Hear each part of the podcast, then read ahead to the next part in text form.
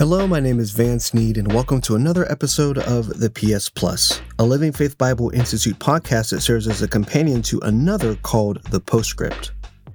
Now, on that podcast, pastor and host Brandon Briscoe each week will speak with other pastors and professors from the Living Faith Bible Institute on a wide array of topics.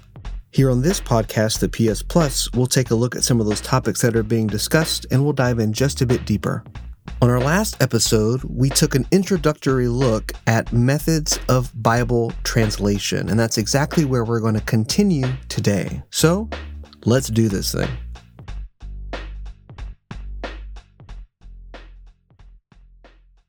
So, as is customary for each episode of the PS Plus, let's go ahead and take just a few moments to review where we were at in our last episode for continuity's sake.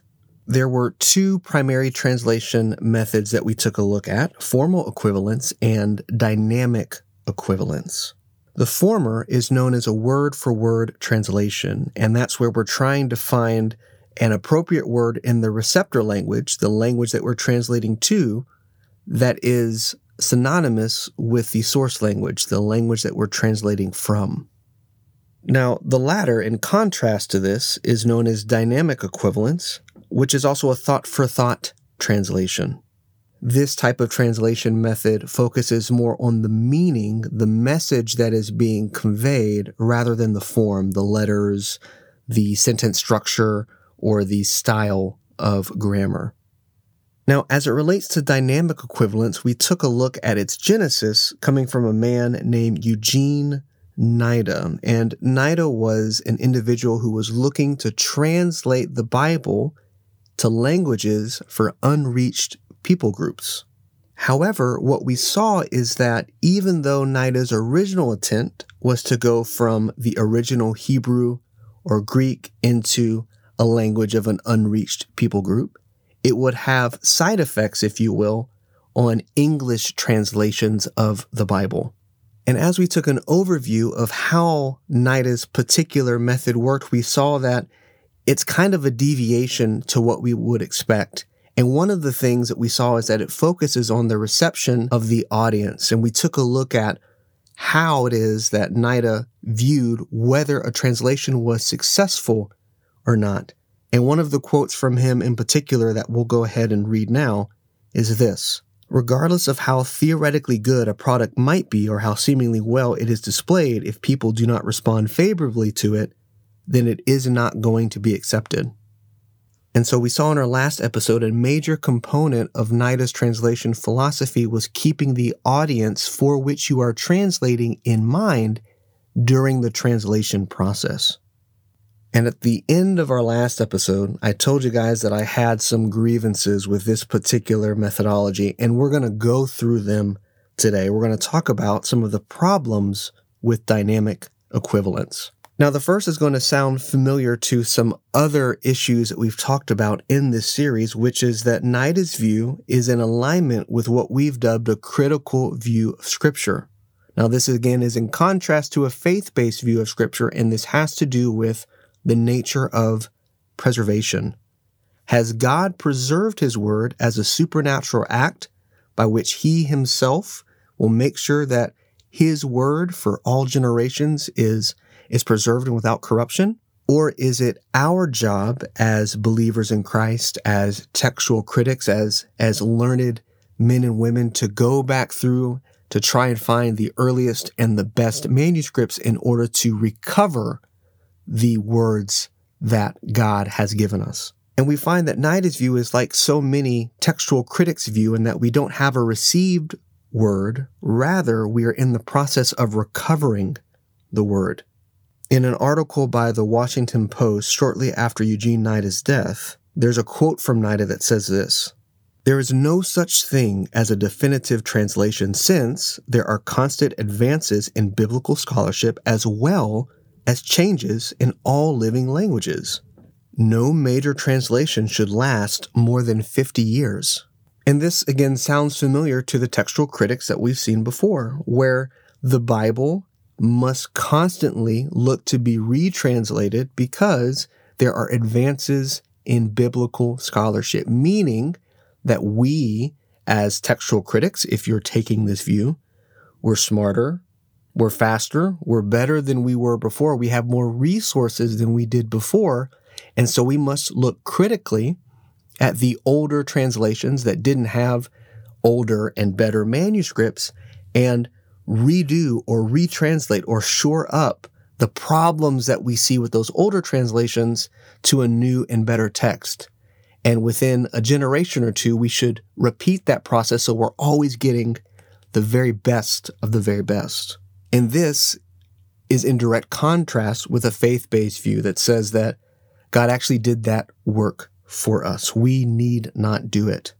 A second issue that we can find with Eugene Nida's translation philosophy, and by extension, some of the philosophies of some modern translations of the Bible, is the translator as the interpreter. Now, in a faith based view, interpretation is downstream from translation. And here's what I mean by that.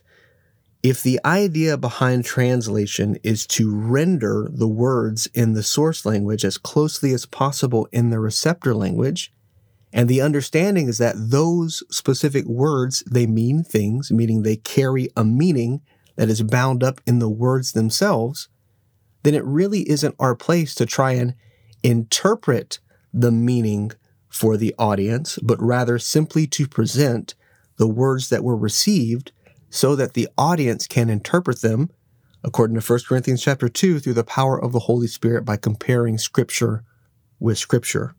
However, in Nida's approach, interpretation is a part of the translation process. Again, Eugene Nida says this Since no two languages are identical, either in the meanings given to corresponding symbols or in the ways in which such symbols are arranged in phrases and sentences, it stands to reason that there can be no absolute correspondence between languages. Hence, there can be no fully exact translations. The total impact of a translation may be reasonably close to the original, but there can be no identity in detail. One must not imagine that the process of translation can avoid a certain degree of interpretation by the translator. He goes on to say, a translation remains perhaps the most direct form of commentary. Now, I think you can see, hopefully, why I personally find this problematic. Now, let me let me be perfectly transparent. I know English, like that's it. That's my only language. And Eugene Nida knows several languages. Lots of you out there know several languages. And we know that there is a degree of difficulty when going from one language to another language. However, this particular ideology makes sense in my head, perfect sense in my head if we're talking about any other book but the Bible. But the Bible is a supernatural, it's a spiritual book. And so this is a very pragmatic explanation for why we need to interpret as a part of the translation process. But I think it departs from a view that says God, by faith, will preserve his word. And it's not just adherents to a KJV only perspective that hold this view. This view is also held by translators of the English Standard Version, the ESV Bible. In fact, Dr. Gordon Wenham of Trinity Bible College in Bristol, who was one of the translators of the ESV, has this to say about translation and interpretation. The job of the interpreter is different than the job of the translator. The translator is trying to get you into the world of the Bible. The job of the commentator and preacher is to explain to our culture what the relevance and meaning of the text is. And what's essentially being said here is it's not the job of the individuals translating the Bible to, in that translation process, divine the meaning and then give it to you. But rather, God is perfectly capable of communicating in such a way where the recipients can understand the meaning if we simply give the words that God Himself has provided. The third major red flag, at least in my book, as far as Nida's translation philosophy, is an opposition to biblical literalism. Now, we've talked about this in the past when we when we went through our dispensational series. And one of the markers of a dispensational view of Scripture is believing that we interpret the Bible literally until the Bible itself tells us not to. Now, I want you to think about if it's not the words individually that we're that we're translating, but rather the meaning. And in that process, if that also means that we can interpret as we're translating, then it's no wonder that it would be easy to depart from a more literal approach to translating scripture. And that's exactly what author Boone Aldridge says in his book For the Gospel's Sake, which we talked about in our last episode. Listen to what it says here. Nida's approach was also at odds with literal biblicism. In 1947, he wrote, quote, Words are merely vehicles for ideas. They are symbols, and as such, they usually have no special significance over and above the actual objects which they symbolize. Now, an example of this is when Eugene Nida was looking at translating the Bible for the Inuit people, which which took several decades to do. The language is just so different, but also in his approach, he's looking at making sure that the audience is prioritized over the individual words. Now, to that effect, the geography of the Bible, of first century Jerusalem, is very different than the geography of, at the time, present day Inuit people. For example, a palm tree would be present in Jerusalem in the first century, but wouldn't be present in the Arctic. And so, in Nida's translation philosophy, well, you can just swap the trees or swap other things. Under that philosophy, if the people that you're translating for haven't heard of a lamb, for instance, because it's not native to that particular geography, well, then just swap that for an animal that they would understand. And we don't have to take this thinking far to see the problems. Is it possible that the flora or fauna or animals of the Bible don't exist in another place to which you are translating the Bible for? Absolutely. But God, in His providence, chose to have the events recorded in the Bible take place in actual historical locations for a specific purpose. Is it our job to then say, you know what, God, I got it from here. Let me help you by changing what it is that you said, how it is that you said it, and where it is that the events happened so that it's relevant to the people that we're translating for? Absolutely not. Of course not we should remain faithful to what the Bible says rather than change it so that in our perception, the audience will better understand what God is trying to communicate.